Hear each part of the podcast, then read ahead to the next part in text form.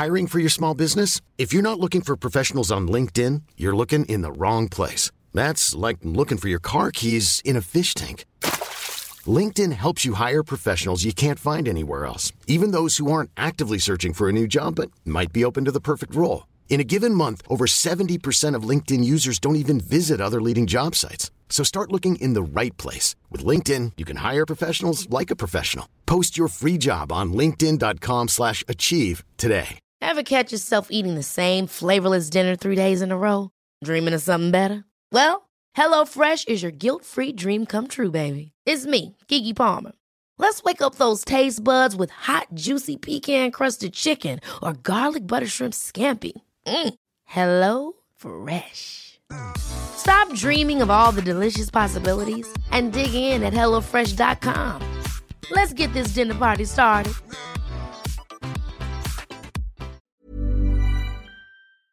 While being a successful actor is enough for many a thespian, you can't blame some for wanting to diversify and expand their skill set in an industry where security is guaranteed only for the most elite in demand performers. So, you won't find all of the following actors listed in the credits of these films, but they all contributed a vital piece of the puzzle regardless, often ensuring major hit movies turned out as critically and commercially successful as they did. I'm Josh from WhatCulture.com, and these are 8 actors who helped movies in ways you won't believe. Number 8. Andy Serkis was the second unit director, The Hobbit trilogy.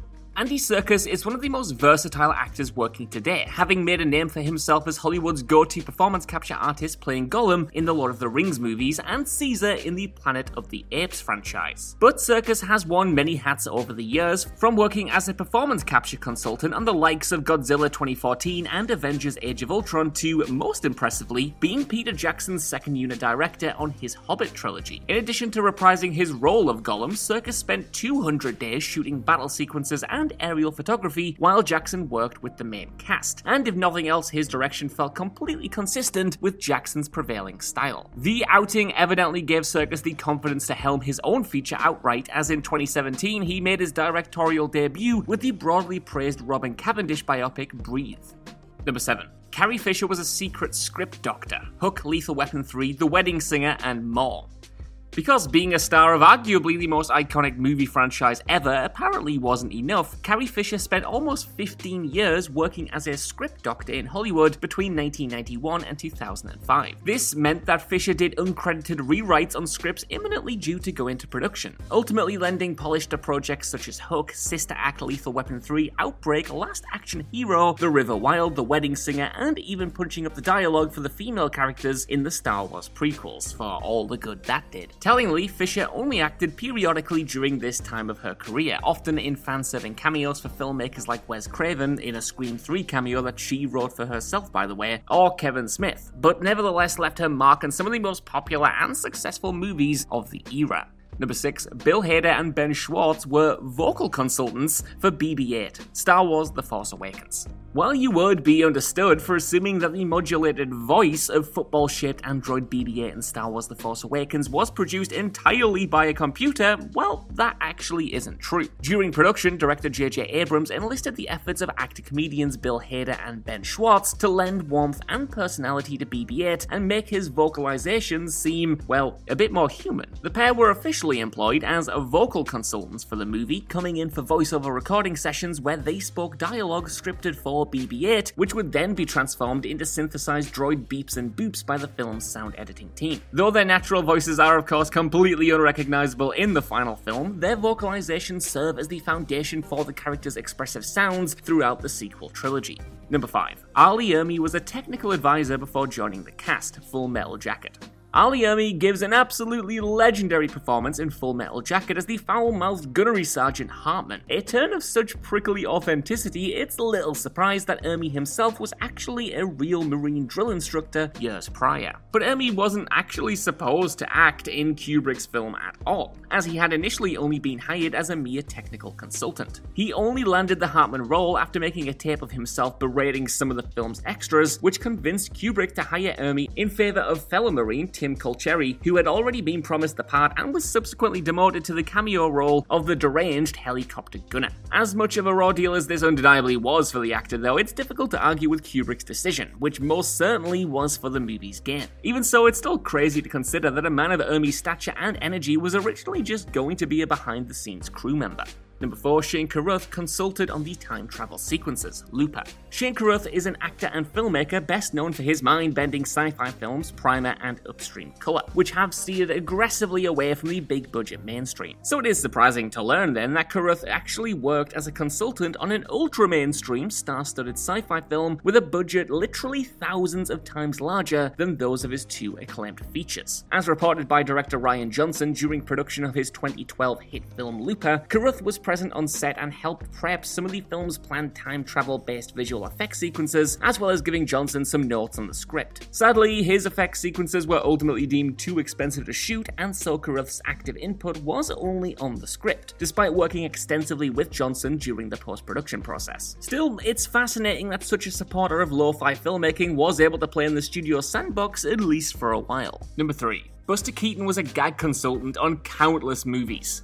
Buster Keaton is one of the most iconic filmmakers who has ever lived, remembered best for his incredible run of films in the 1920s, such as Sherlock Jr., The General, Steamboat Bill Jr., and The Cameraman, which embraced his penchant for physical comedy and daring, dangerous in camera stunts. Keaton's career declined in the 1930s, though, amid poor business decisions and personal wars, and he spent much of the late 30s and 40s working as a gag consultant, lending his skills to other productions in need of a comedic punch up. Keaton then contributed gags to the Marx Brothers 1939 at the circus, causing considerable friction between Keaton and the brothers, showed up on the set of 1944's musical Bathing Beauty to help write a resolution to one of the major set pieces, contributed enough gags to 1949's In the Good Old Summertime that the director also cast him in a role in the movie, and worked on baseball gags for the 1949 Frank Sinatra Gene Kelly musical Take Me Out to the ball game. It may have been low profile work for a man of Keaton's talents, especially as he was reportedly paid scale for some of these jobs, but his creativity ensured that these projects were all immediately elevated by his involvement. Number 2, Amy Adams read lines with all the potential Batman actors. Batman Begins. Though Amy Adams is, of course, part of the DC Extended Universe these days as Lois Lane, back in 2004 she played a pivotal yet largely unassuming role in defining the future of superhero cinema. That's because when Christopher Nolan was auditioning actors to play Bruce Wayne slash Batman for Batman Begins, Adams was acquaintances with the film's casting director, John Papsidera, who asked her to come in and read lines with the prospects for the movie. This included both Cillian Murphy and eventual Batman actor Christian Bale, with behind the scenes footage from the film's home video release even showing Adams reading opposite Bale. According to Amy Adams, she was so moved by Bale's visceral commitment to the material that she ended up crying mid scene, much to Nolan's surprise. While some have lamented the fact that Adams herself wasn't cast as Rachel Dawes, it is important to remember that Adams wasn't ever actually in contention. She simply did this job as a favor for Papsidera. In turn, though, she did help shape one of the most successful superhero franchises of all time, and in a small way ushered in an era of gritty blockbuster movies. Number one, Ethan Suplee was on call as the cocaine butt specialist, the Wolf of Wall Street. The Wolf of Wall Street is best known for being three hours of debauchery put to screen. The story of these Wall Street swindlers and all of their excesses was both scathing and uncomfortably hilarious, yet few images from the flick are more iconic than Leonardo DiCaprio's Jordan Belfort blowing cocaine up a sex worker's backside. Now, while you might have thought that this was just a quick throwaway scene that was easily filmed, it actually proved to be a little bit tough to get right for veteran director Martin Scorsese, who needed to call in backup. That help came in the form of My Name is Earl's Ethan Suplee, who already had a small role in the flick. Though he'd been sober for 10 years by that point, Suplee's prior history of wild drug use was known on set, and thus he was deemed the only expert who could help the production out in this specific way. As he put it on the Inside of You podcast, which is a fitting name for the story to be honest, the humorous story went a little bit like this quote. The only funny, weird story was we were filming two different things, and me and the rest of the guys, the brokers, were kind of off on a break. And then I got a call like, You're needed on that closed set. Like, nobody's allowed on that set. And I was like, I'm needed? What am I needed for? And they were like, you just gotta go in there. And I went in, and somebody was like, we can't figure out how to do cocaine up an asshole. We heard you could help us with this. And I was like, I'll do my best. End quote.